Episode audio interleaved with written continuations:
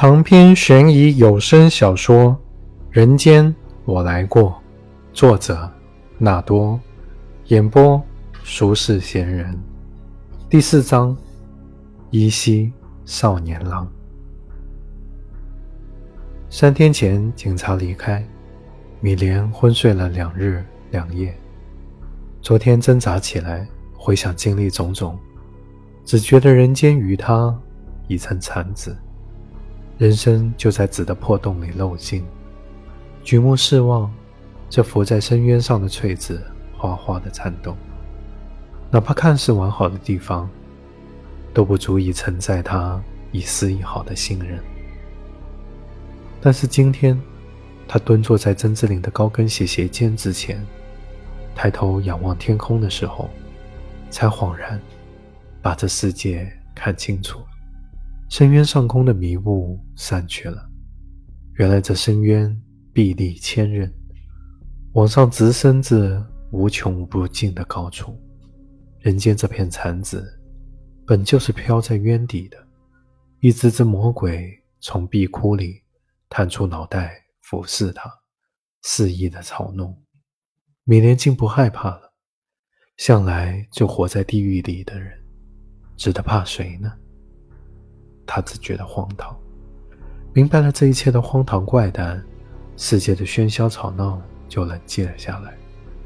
一整座人间里，那些铸就了所有华彩的欲望，那些在生死间荡漾起伏的情绪，化作缓缓降落的火山灰，在地上铺成厚厚的死层。米莲得以把世界看清楚，所有注目的地方。细微的褶皱展露出来，那是事物间的连接。所以他从曾志林的口音想到了挂破村。这个答案如此自然地在心里浮现，甚至并不需要得到曾志林的确认。接下来，他就要带着这样的眼，带着这样的心，在于人间里行一小段路，去看一看一切何以至此。除此之外。他没有别种念想，哪怕是昨天下午他在医院里拿到的那份检查报告，心中也并无常人该有的波澜。就这样吧，毕竟人间险恶。他想，挂坡村是许峰的家乡，他竟从来没有去过。火车抵达宁海站时已入夜，米莲在车站附近寻了个酒店住下。约好了一辆车，明早七点半接他进村。这一晚，米莲睡得非常踏实。早上，他在闹铃响前十分钟醒来，感觉到了久违的精力。他在餐厅吃了榨菜白粥，喝了豆浆，然后等司机抽完一支烟，载他前往挂破村。宁海是宁波市下的县级市。而挂破村还要比宁海再低两个行政级别。车从酒店前的闹市开出去，道路慢慢变得宽敞，车流慢慢变得稀少。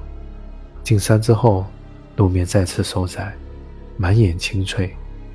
盘旋之际，偶见远峰。米莲的心思也随着这山路蜿蜒深入。他想，许峰就是从这里走出来的。许峰很少提及自己的家乡，结婚那么多年，关于这个话题只有过一次详谈。那时网络盗墓小说盛行，他兴致勃勃地说起小时候，也常常和伙伴顺着盗墓贼留下的盗洞去墓里探险。据说那附近风水好，山里有不少古墓。米莲从来是顺着许峰的。对他有所避讳的事情，不会追根问底。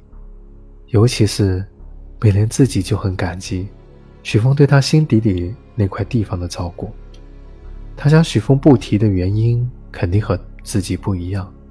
反正两个人一起生活，有些事情未来总会慢慢知道的。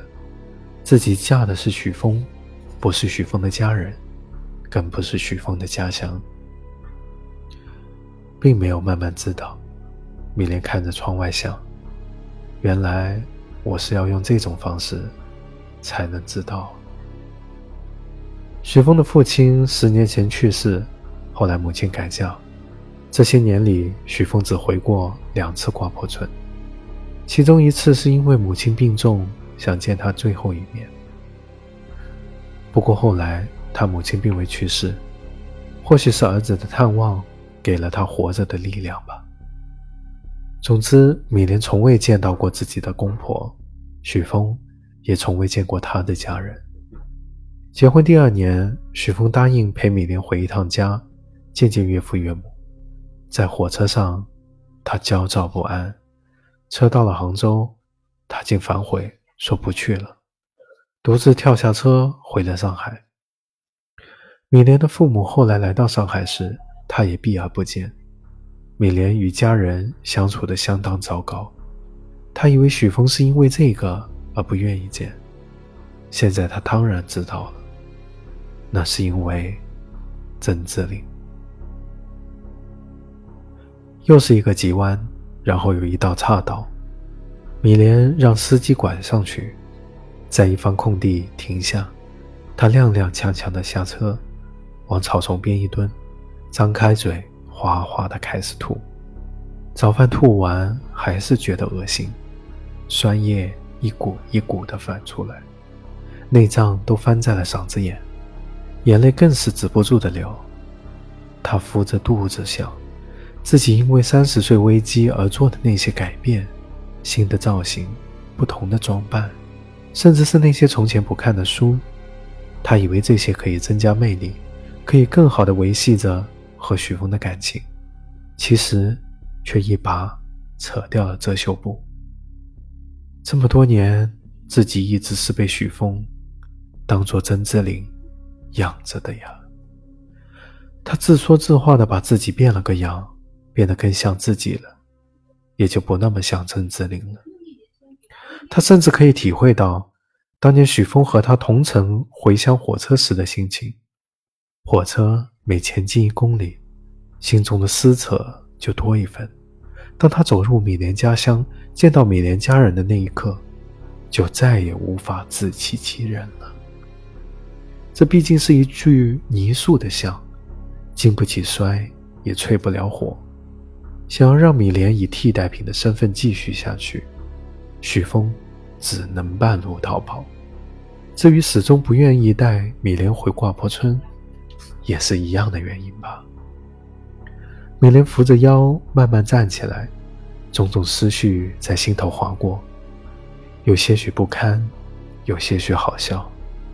她回到车上，让司机继续开。